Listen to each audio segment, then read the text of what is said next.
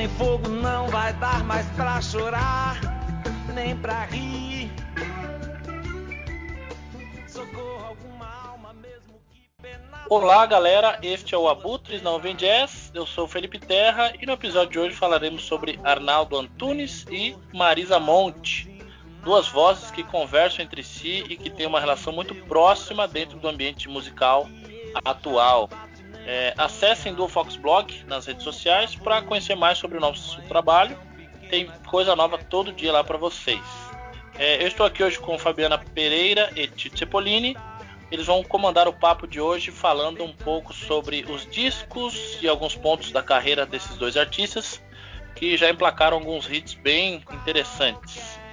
É, nós vamos separar hoje aqui da seguinte forma, tá, o episódio. Eu vou falar brevemente do Arnaldo Antunes, uma coisinha bem breve, e o Tito e a Fabi na sequência vão falar sobre. Primeiramente, o Tito vai falar sobre o Arnaldo Antunes, sobre os discos que ele mais gosta, e a Fabi vai falar da Marisa Monte, do que ela mais gosta, do que ela costuma ouvir e por aí vai. Belezura? Vocês estão bem? Os dois, Fabi, Titão? Opa, tudo jóia, Felipe. Beleza. Tranquilo aí, Fabi? Fabi deu uma sumida Tudo aí. certo por aqui Ah, também. apareceu aí. Opa, achei que você, achei que você tava tomando um cafezinho aqui em Piracaia com o Arnaldo Antunes. Olha, eu tô até tomando um café, mas não é com ele. Ah, porque ele, vocês sabem que ele mora em Piracaia, né? Fiquei sabendo essa, essa, essa- peguei essa informação com o Diegão. Ele falou que era importante a gente citar isso aí. E É, eu acho que em 2019 ele fez um show na Praça de Piracaia. É, parece que foi algo do tipo mesmo, exatamente. Por isso que o Diegão até pediu pra gente citar isso. O Diegão hoje não, não tá, né, por motivos trabalhísticos, mas é, estamos aqui nós três. E o Arnaldo Antunes, gente, o Arnaldo Antunes Nora Antunes Filho, tá? nasceu em 1960. Ele é um compositor, um poeta e, claro, cantor. Né? Todo mundo aí já deve ter ouvido falar sobre ele. E na juventude, tá? Já vou pegar na parte dos 15 anos aí dele. Ele ingressou num colégio chamado Elite, um colégio paulistano, que era um colégio muito é, sofisticado, tinha ênfase na formação artística e humanística dos alunos. E nesse colégio ele acabou é, iniciando um processo é, ligado à música, de composições, e fez uma parceria com um colega de classe, o Paulo Miklos. Então aí logo na, na juventude dele já se né, alinhou com uns caras que já tinham uma mentalidade assim para frente e sempre ligado à música e literatura. Então o Arnaldo Antunes também nessa época ele já escrevia alguns poemas, é, algo mais escondido e depois ele foi divulgando esse trabalho também. É, mais adiante, em 78 mais ou menos, ele resolveu ingressar num curso de letras e filosofia na Universidade de São Paulo, mas ele não chegou a concluir, porque por conta né, de todo o acho que o talento que ele tinha, né, que ele tem, ele acabou acho que largando mão dessa coisa acadêmica, né, e achou que era mais fácil realmente fazer a música né, de uma forma mais é, libertária, né, uma coisa mais solta, e não ficar naquela coisa é, cheia de molduras, né, tudo enquadrado num modelinho. E ele acabou é, rumando para para a carreira dele, né, fazendo poemas, escrevendo textos e as músicas também. É, no início dos anos 1980, ao lado do, do Miklos e de outros artistas plásticos, principalmente o Roberto, o José Roberto Aguilar e a esposa dele, Regina de Bastos Carvalho, é a primeira esposa do Arnaldo Antunes, eles formam um grupo é, músico teatral Aguilar e banda performática.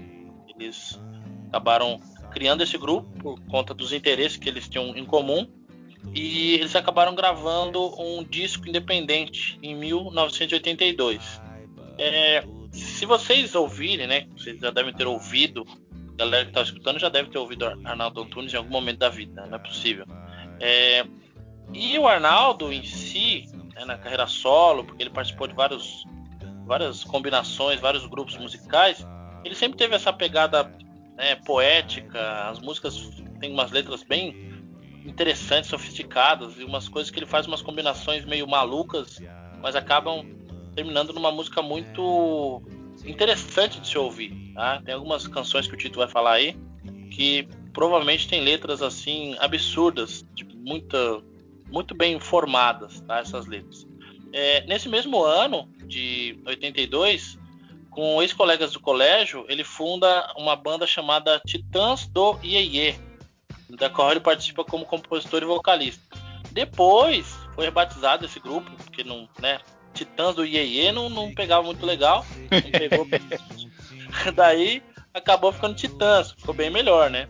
E o grupo em 84 lançou o primeiro disco de, com grande sucesso.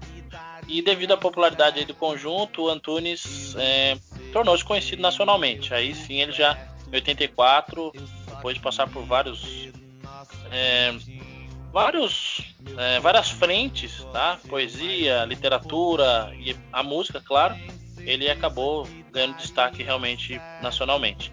É, ele tem canções gravadas com, com e por inúmeros artistas, como Belchior, a Marisa Monte, que a Fabi vai falar um pouco, e bandas como Barão Vermelho, além de compor com diversas, com diversas fez diversas parcerias também.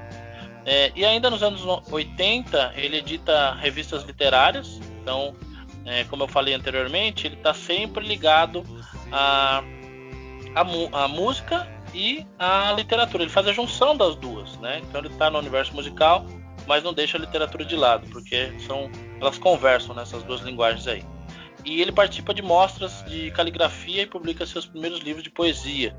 Então, é, se vocês pesquisarem a fundo, vocês vão ver que o Arnaldo Antunes ele também tem essa é, arte, uma arte ligada à caligrafia, de fazer desenhos e formas com, com letras e ele acabou indo para esse lado também das artes, né? E depois ele acabou é, montando, né, criando aí uma, uma, uma editora, tá? E que fez um certo sucesso, conseguiu publicar alguns autores também. Então você percebe que ele está sempre é, engajado nisso. Ele não, não, sai disso de jeito nenhum, assim. Tá sempre apegado a, a esse mercado literário, musical, artístico. E em 92 ele deixa o Titãs. É, no caso ele deixa de participar, mas continua compondo. Então tem letras que a banda ainda continua pegando dele, mas ele vai para uma carreira solo. E aí vem vários sucessos lançados. É, ele lançava em, média por aí uns dois discos é, tipo um atrás do outro, sabe? Às vezes é, num ano lançava dois, no outro lançava um, depois mais dois e sempre tinha música nova no meio de tudo isso. É, tem Nome de 93, tem Silêncio de 96, tem Um Som de 98, Paradeiro de 2001 e várias outras que o Tito vai citar pra gente. Belezura? Titão, é, falando do Arnaldo Antunes, é, primeiro antes de você começar a sua parte aí, porque né, o cara ainda tá nativo, fazendo muita coisa boa, é, que, que, você mais gosta no, no Arnaldo Antunes aí? Aí você já pode responder essa pergunta e já emendar os discos que você mais gosta. Ele, é, ele é um, um artista plural, assim, né? Ele começou assim a carreira no, Titãs, numa banda de rock, né? No, pegou aquela onda efervescente do rock nacional dos, dos meados dos 80 e o Titãs realmente era uma banda fora da curva, assim, de todas, né? Não tinha aquele rock bobinho do traje a rigor, né? Com aquelas letrinhas tonta. Era um rock mais contestador, mais punk, assim, ao pé da letra, né? E ele se destacava ali na, no grupo.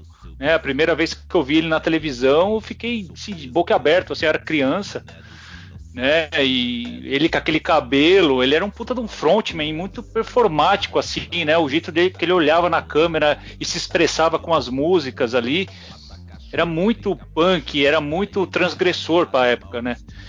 Anos 80 ali, você acha, a gente criança, eu via Perdidos na Noite, né? Então, aquele programa antigo do Fausto, né, na Band. E sempre me chamou a atenção, né? Eu, eu gosto muito do, do Arnaldo Antunes por causa disso, né? Dessa dessa presença de palco e dessa, desse talento nato com a escrita, né? As letras dele são interessantes demais.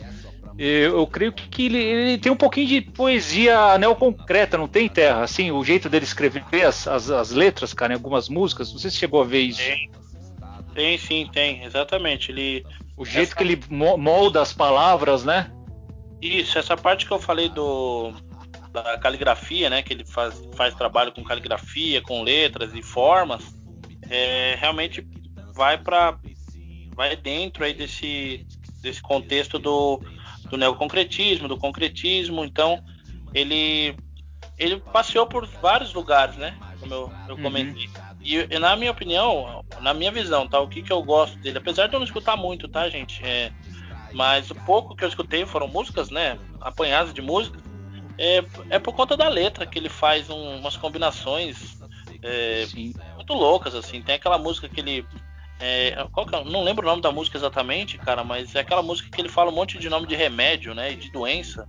Febre tifoide, fala um monte de coisa. Meu, aquela música é muito louca, cara. Ele colocou um monte de nome de, de doença e fez uma música muito doida, assim. Então, o que eu gosto nele, do pouco que eu escuto, é exatamente isso, as construções, né? Que às vezes ele combina coisas que você acha que não vai dar em nada e no final acaba dando uma letra bacana. E é isso.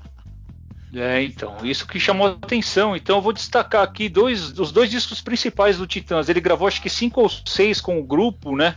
Eu destacaria o Cabeça Dinossauro, que é o classicão de, 8, de 86, que tem o Cabeça Dinossauro, Igreja, Polícia. Meu, só letra foda, cara. Só música da hora. Bichos Escrotos, que é uma. Meu, na época tinha palavrão, né? Tinha aquela. Vai se fuder! Sabe? E a galera falava assim, a gente fica caraca, mano. e tocava assim, tipo, no horário nobre, assim, era engraçado, assim, tipo, tire as crianças da sala, né? Literalmente. Era legal. 87 tem o. Meu, esse título aqui é maravilhoso, né, cara? Um, puta, é, é bem Brasilzão, assim. É, Jesus não tem dentes no país dos banguelas. Também é outro descasso do Titãs aí com comida, o inimigo, a própria faixa título, né, maravilhosa. Então, assim, ele gravou mais alguns discos depois com os Titãs, mas eu acho ele, ele como artista performático e plural do jeito que ele era, eu acho que ele não cabia mais numa banda de rock, cara. Ele precisava alçar novos voos aí, cara. E ele tem uma carreira solo brilhante, assim, né? Muito relevante, que começou em meados de 92, quando ele saiu. O primeiro que ele lançou ainda foi em 93. E tá nativa ainda, meu. São 12 lançamentos de estúdio, mais não sei quantos discos ao vivo, né? Tem manifesto no YouTube que eu vou falar também. Mas desses 12 discos eu vou destacar alguns. Eu gosto do segundo disco chamado Ninguém, lançado em 1995, cara. Eu destacaria é, tem participação do Stan, Scandurra, né? O, o, Tony Belotto também participa do disco, o Gilberto Gil. Tem música do Lupicino Rodrigues, cara, a Judiária. Ele faz uma, um cover do Lupicínio. Então ele começa, você vê que ele começa a flertar com outros movimentos de música popular brasileira. Né, ele sai um pouco dessa. Ah, eu, eu sentia que no Titãs ali ele ficava muito limitado né, a fazer rock. E com a carreira solo ele pôde ousar e, meu, mesclar com outros artistas, assim, que, que, né, é sensacional. Então destaco aí, ó, a letra Fora de Si é, desse disco, que é maravilhosa, o seu olhar, a própria canção Ju, Judiária, também maravilhosa, do Lupicínio, e um, um parênteses nessa Fora de Si virou trilha sonora alguns anos depois se eu não me engano, no ano de 2000 ou 99, vocês me corrijam aí, no disco Bicho de Sete Cabeças, do Rodrigo Santoro, que ele faz aquele maconheiro, né, atormentado, foi preso, foi, vai parar no, no, no, no, manicômio e tal. E o Fora de Si do Arnaldo é trilha sonora desse filme. Na sequência, cara, um outro disco que é legal também chama O Silêncio, é, eu gosto bastante desse som aí. É, tem a faixa título que é maravilhosa. Tem algumas canções como Macho Fêmea, Inclassificáveis. Também são outras duas músicas bem fortes desse disco. Uh, eu tenho um outro som de 1998 chamado Um Som. Né? Na verdade é o quarto álbum dele, né? De carreira solo e muitos críticos é, dizem que esse disco é o disco assim que vamos dizer que o Arnaldo Antunes se encontrou assim, né? Os três primeiros ele ele meio fazendo um catadão ali de influências, mesclando com vários artistas e tal. E nesse quarto disco, um som, é, o de 98, os críticos musicais é, classificam como a obra a, a, obra que o Arnaldo Antunes se encontrou assim na, na, sua fórmula de fazer som, de fazer música, de fazer poesia, tá? Uh, na virada dos 2000 tem aquele encontro fantástico, né? Que é um projeto paralelo que ele fez chamado Os Tribalistas, que a Fabi vai falar logo mais, que é as carreiras dele, da Marisa Monte e do Carlinhos Brown, que para mim é, é, o power trio que faz ali a, a, o projeto, né? Eu gosto bastante de algumas músicas assim, mas não sou muito fã, eu não gosto muito do Carlinhos Brown. Para mim a, a, baixa do, do, trio é ele. Mas é, foi legal, foi sucesso, né? Várias músicas legais que a Fabi vai falar. Em 2004 ele lançou um álbum chamado Saiba, né, que eu particularmente escutei bastante na década passada, né, cara, adorava. Tem uma música aqui, Consumado, que acho que é a, uma das melhores, assim, né, que ele fez em conjunto ju, justamente com a Marisa Monte, que o Carlinhos Brau, né. E tem um, o começo dessa, a letra é fantástica dessa Consumado, né. A gente estava até falando do jeito que ele escreve, né, Terra. O começo dessa letra é, é assim, ó. Tô louco pra fazer um rock pra você. Tô punk de gritar seu nome sem parar. Então meio ele, ele, ele mescla assim uns tô punk de gritar, saca? Tipo, ele faz umas comparações bem, assim, bem interessantes que deixa a canção com meu, você fica com vontade de ouvir, cara. Você sempre tá lá ouvindo. E tem outras músicas ali que eu destacaria também, chama A Cachimbo, é legal, Cabimento, também é uma outra música que estourou nessa época, né, né da, da, década passada. É, um outro discão aí, que é o Ye Ye Ye, bem, vamos dizer assim, bem, bem Beatles, né? Nome bem interessante, a faixa título é maravilhosa. E aqui, para mim, cara, é o ponto alto e o auge do Arnaldo Antunes na carreira solo. Ele tem a Casa é Sua, que, meu, virou um, um DVD ao vivo. Não sei se chegaram a ver no YouTube, ficou muito famoso. Cara, a casa é sua. Sim, justamente. Essa música aí. Então, essa música, esse disco, na verdade, virou um DVD ao vivo, que por causa dessa faixa A Casa é Sua, ele meio que fez um som ao vivo dentro de uma casa, assim. Ele... É no quintal da casa dele. É no quintal da casa dele, né? É. A casa é em Pinheiros. Ele tem uma casa em Pinheiros e uma casa em Piracaia. Pô, tá, tá melhor que... que a gente, gente, então. Tem duas casas. Pô, da hora. Ah, mas também, né, cara? Puta, um, um cara desse quilates aí, meu. Então, esse disco é muito famoso, procurem no YouTube, é muito legal ele cantando dentro do quintal, na varanda da casa e a galera curtindo embaixo ali. Então tem a Casa é Sua, Iê, Iê, Iê, e tem uma música maravilhosa chamada Envelhecer, cara. Ele meio que faz uma homenagem, né? E, e expressa na letra aquela vontade de envelhecer. Ele tem essa curiosidade de saber como é que é envelhecer. Né? Na letra ele fala, ele não quer morrer, ele quer saber como é que é envelhecer. Então ele, ele joga com várias situações ali que mexem né, com, o nosso, com o nosso pensamento, né? É muito, muito bacana, cara. Eu acho que esse disco é um dos. para mim é o top do, do Arnaldo Antunes aí, o Iê de 2009.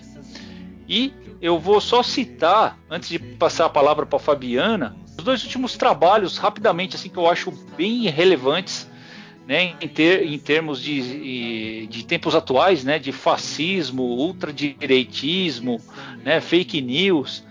E ele é um cara muito político e, e, ele se posiciona de uma maneira muito contundente. Então, em 2020, ele lançou um disco aí que chama O Real Resiste. E eu destaco a faixa título dessa, desse disco, que é a letra é um soco no estômago da galera, um soco no estômago, um soco na cara da realidade, assim, é maravilhoso. Você ouve assim com, com raiva, sabe? Puta, cara, é uma das letras mais conscientes assim que eu já ouvi ultimamente desse som aí, Arnaldo Antunes, O Real Resiste de 2020.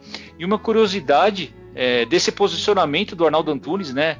extremamente artístico e pontual, né, para querer uma mudança na, na, realidade nossa política e social. Em 2018, nas eleições, ele lançou um manifesto, cara, no YouTube. Vocês chegaram a ouvir esse manifesto, galera? Puta, eu, eu não ouvi, eu não. não. Então procurem. O manifesto é um manifesto de 11 minutos. Se eu não me engano, são 11 minutos. Chama Ainda Dá. Ele fez exatamente quando acabou o primeiro turno nas eleições que foi Haddad e Bozo para o segundo turno. Ele fez esse manifesto, que no começo ele fala que não é uma poesia, é um manifesto, é um livro de pensamento.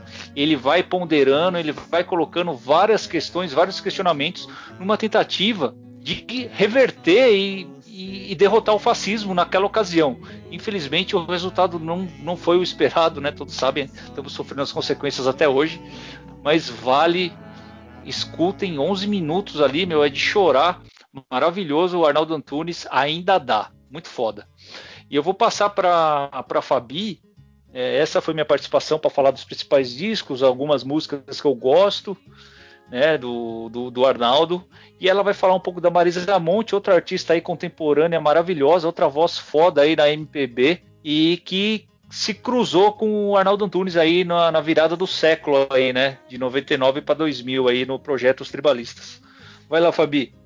Começar a falar então da Marisa Monte, que é uma cantora carioca, cantora, compositora, produtora. Ela começou a estudar música desde criança, desde muito nova. Ela fazia aula já de canto e de piano, e o sonho dela era ser cantora lírica, cantora de ópera.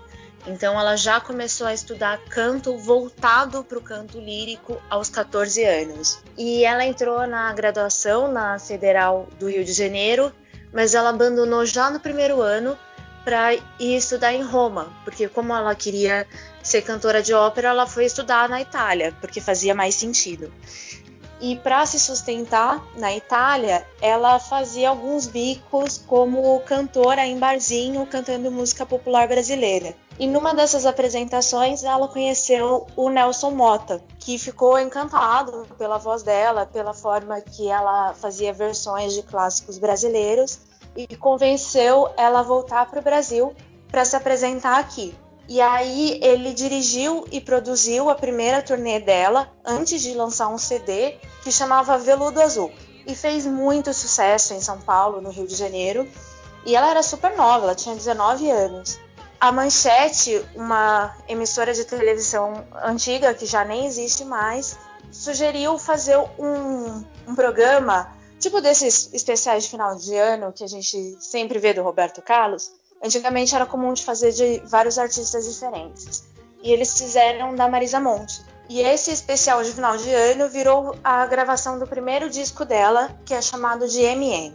Assim como o Felipe disse que é impossível alguém não ter ouvido Arnaldo Antunes, eu acho que é impossível alguém não ter ouvido o grande hit desse CD, desse álbum, que foi Bem Que Se Quis. Bem Que Se Quis era a, era a única música inédita, o resto eram todas regravações de músicas, é, músicas clássicas brasileiras, como Shot das Meninas, Chocolate do Tim Maia, Comida do Titãs eu gosto, é o CD de longe que eu menos gosto dela, porque ela ainda tem uma influência muito carregada dessa parte de canto lírico. Então ela, eu já falei, né, que eu não gosto muito de de quem canta gritando. E nesse disco ela faz muita e foi um grande sucesso. Ela vendeu acho que quase meio milhões de cópias já desse disco.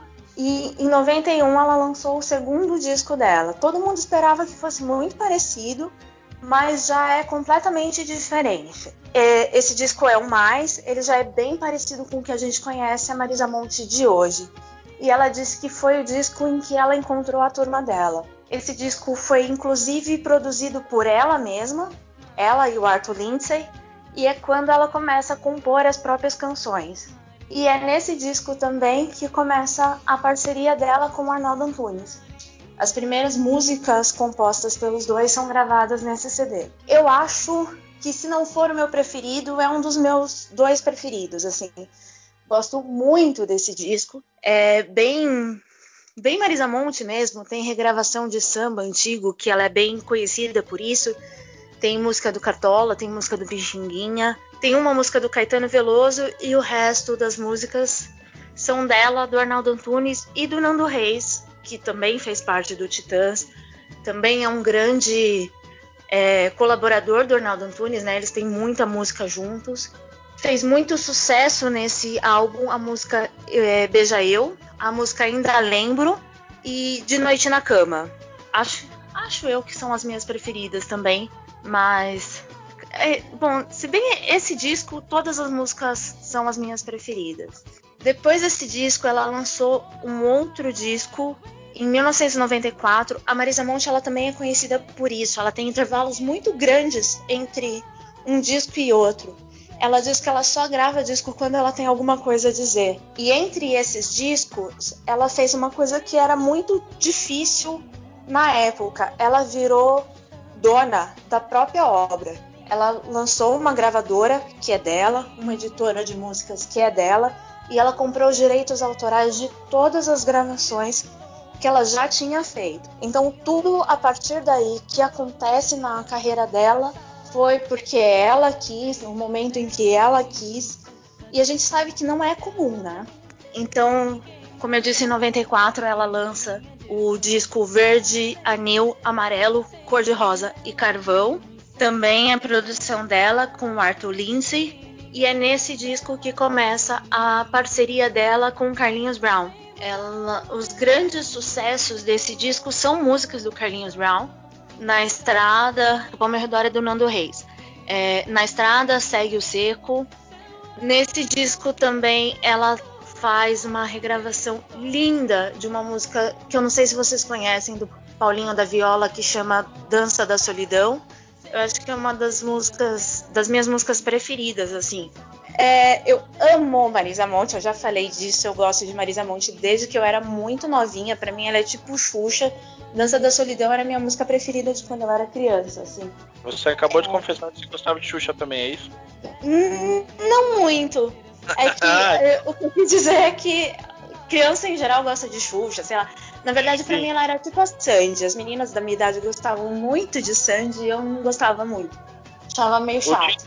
Eu gostava de Sandy também, do Sandy Júnior. A minha irmã adora, velho. Foi até no show, mano. Que desespero. Mandava, mandava vídeo pra mim, cara. Na cara da, do gol lá. Né, você não pôde ir no show, né? Acabou o ingresso na época. Você tava por aí também. Acabou. Acabou, deu uma disfarçada e falar, não, não, deixa pra próxima. É, então, eu achava meio chato, assim, mas eu era uma criança estranha, assim, não era normal gostar de Marisa Monte, né? Tem, tem música, uma regravação do Jorge Benjor, Balança Pema, na, de samba rock, assim. A Marisa ela é muito ligada ao samba também. E isso desde criança. O pai dela era um dos diretores da Portela, escola de samba. E então, desde criança, ela cresceu na quadra de samba. Então, por isso que ela regrava muito samba antigo. Ela tem inclusive um projeto em que, com a velha guarda da, da Portela, que ela resgatou sambas antigos que nunca tinham sido registrados, porque eles tinham a tradição de passar o samba de forma oral um para o outro, mas nunca tinha nenhum tipo de registro desses sambas super antigos, desde que a escola foi fundada. E ela lançou um filme, lançou um disco cantando essas músicas, é muito, muito legal. E eu falei sobre ela ser cantora lírica. Também tem uma coisa para quem tiver curiosidade de saber como seria ela cantando, na, no encerramento das Olimpíadas de 2012, tem um pequeno trecho que eles apresentam o Rio de Janeiro, né? Porque ia ser a próxima Olimpíadas, e ela canta um, um trecho de Vila Lobos. É muito bonito também. Tem no YouTube, dá para procurar e achar, é bem rapidinho.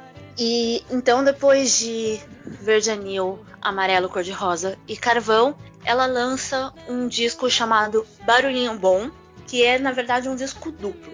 É um disco ao vivo dos maiores sucessos dela E o segundo disco são músicas inéditas e bem curtinho, assim, com também com os mesmos parceiros, o Brown, ela canta muita música também dos Novos Baianos, tanto do Dadi quanto do Moraes Moreira. Nesse disco ela canta uma música do Moreira, também do Moraes, é, do, ela canta duas músicas dele, tanto a Menina Dança quanto Chuva no Brejo, que é o que dá o nome ao disco, que é um trechinho da música.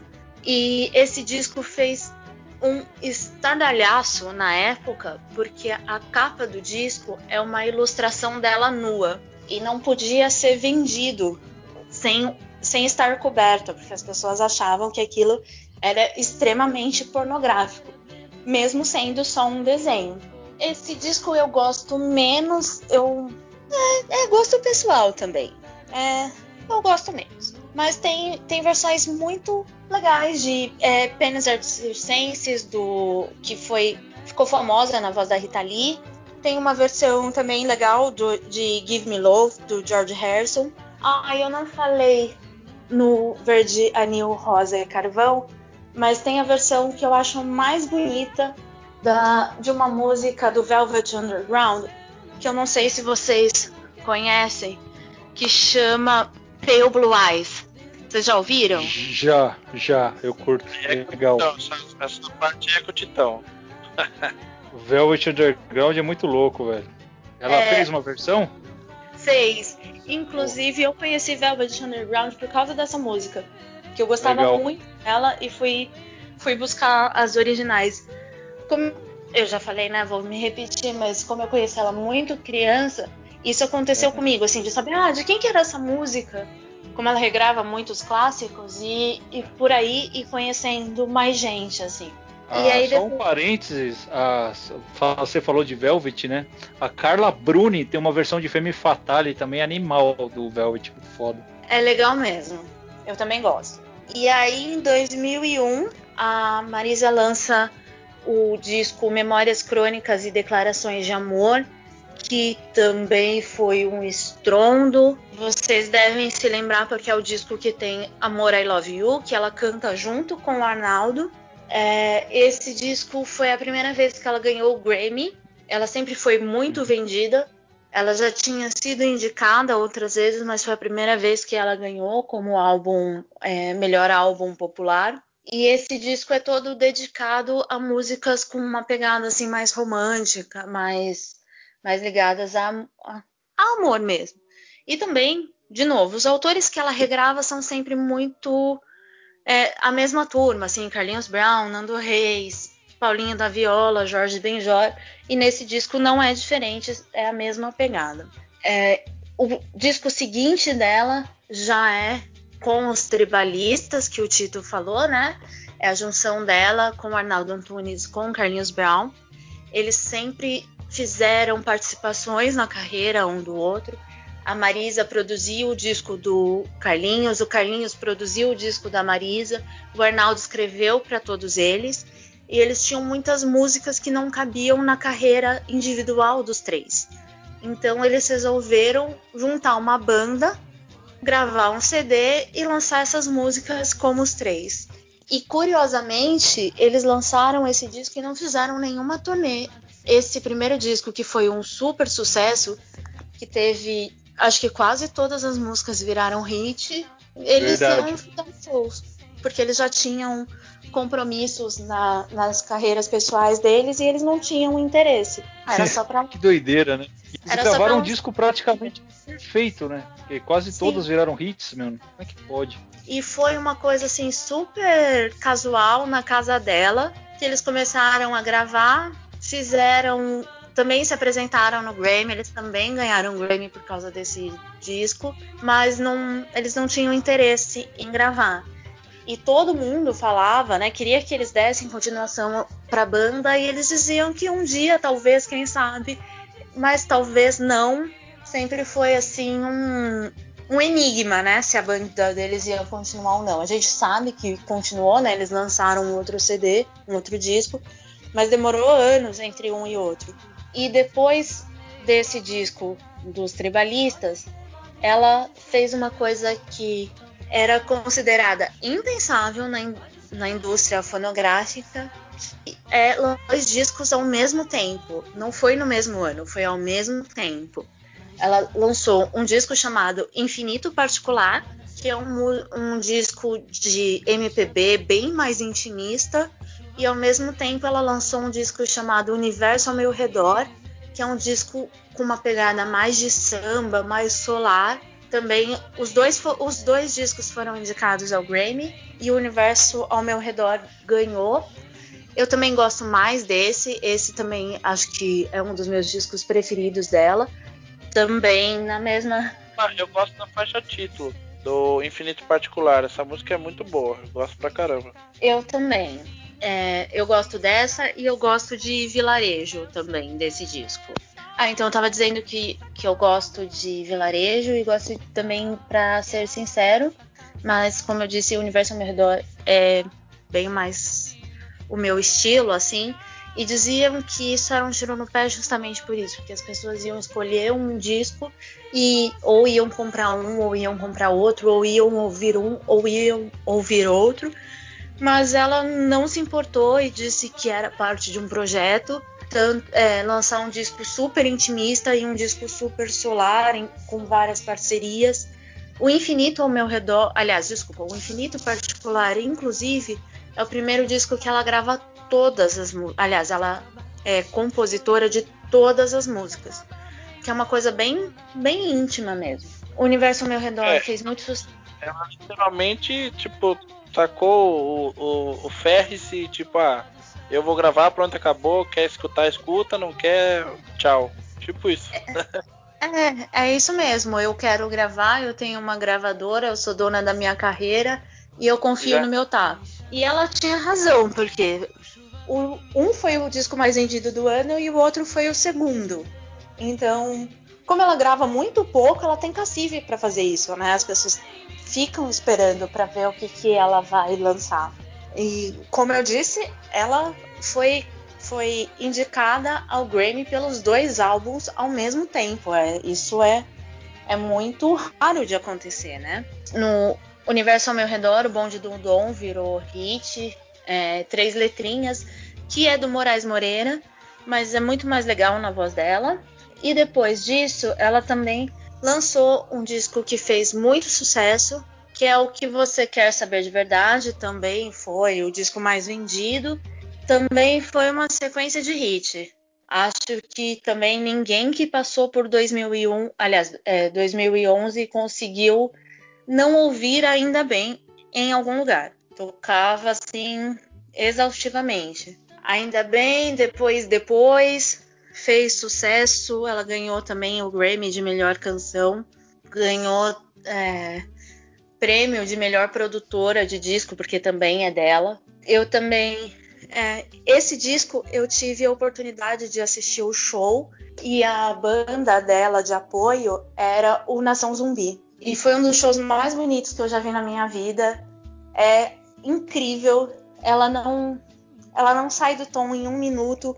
É impressionante como ela domina a voz dela, assim, ela consegue consegue passar sentimento que ela quer que você que você sinta. É, é impressionante como ela comanda o palco. Bom, de novo, né? Minha cantora preferida, é difícil falar mal. E depois disso, ela fez várias participações especiais em discos é, de pessoas.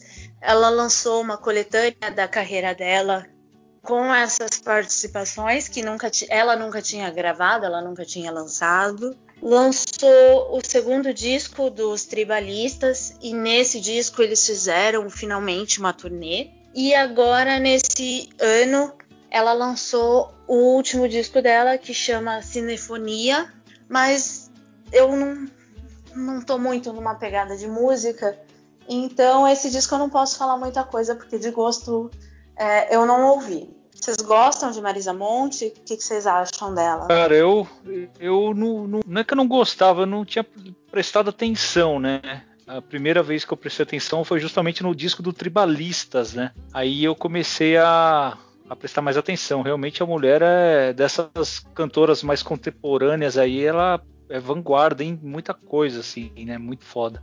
E a parceria com o Arnaldo Antunes, pelo que eu entendi, vem desde os primórdios do, da carreira dela, né? Sim, eles são amigos pessoais. Ela é muito íntima de, dele. Ela chegou a namorar o Nando Reis quando eles eram jovens. Então, eles são assim parceiros de vida, assim. Eles têm muita coisa juntos. E muito antes dos tribalistas, ela já estava, eles já eram amigos, eles já já participavam um do outro. E tanto é que, né, desde o primeiro disco ela já grava uma música dele. É muito legal, cara. É, eu, eu, eu, costumo escutar assim, né? Escutei, tipo, é, um apanhado de coisas. Né? Então, assim, o Arnaldo Antunes e a Marisa Monte, sim, os tribalistas tal, mas é, são músicas específicas, como eu comentei, né? Então é isso. O, Fabi, você conclui que o auge da carreira da Marisa Monte seria esses dois discos simultâneos que foi pro Grammy? Eu acho que o auge dela foi o que se quer saber de verdade, que foi um hit atrás do outro. Mas, como eu disse, é de, não é, não acho que seja o melhor trabalho dela. Eu acho que o melhor trabalho dela é Verde Anil, Amarelo, Cor de Rosa e Carvão para mim, assim, não tem uma música que seja ruim nesse disco, uma gravação que seja mal feita. Sabe aquela música que você pula, que você não acha muito, muito legalzinha? Então, para mim, não é. E eu tava conversando com uma amiga minha que também adora Marisa Monte, e ela falou a mesma coisa. Eu perguntei assim para ela, né, quando eu tava fazendo o roteiro para ver o que, que eu ia falar, ela também disse que de longe o preferido dela era o verde anil, verde anil, amarelo, cor de rosa e carvão. Acho que já pode fechar o papo aqui. É, falamos a respeito da, do Arnaldo Antunes e da Marisa Monte. Espero que vocês tenham gostado. Foi um podcast rápido hoje. Semana que vem a gente volta aí com mais um episódio para vocês. Sigam nas redes sociais é, do Fox é, Blog e lá vocês vão encontrar muita coisa bacana e de jazz, é, MPB, literatura, cinema, arte, cultura independente. Tem o, o, quadro de entrevistas aqui do Abutres também, que vai ao ar toda segunda, sobe um episódio. O Tito e o Diegão que comandam esse, esse quadro aí. E valeu, Fabi, valeu, Titão. E espero que vocês tenham gostado também de gravar esse episódio de hoje. Até a próxima. foi da hora, um abraço aí, valeu Fabi, valeu Terra. Até o próximo Abutres. Eu gostei muito. Até o próximo. Tchau, tchau. Falou.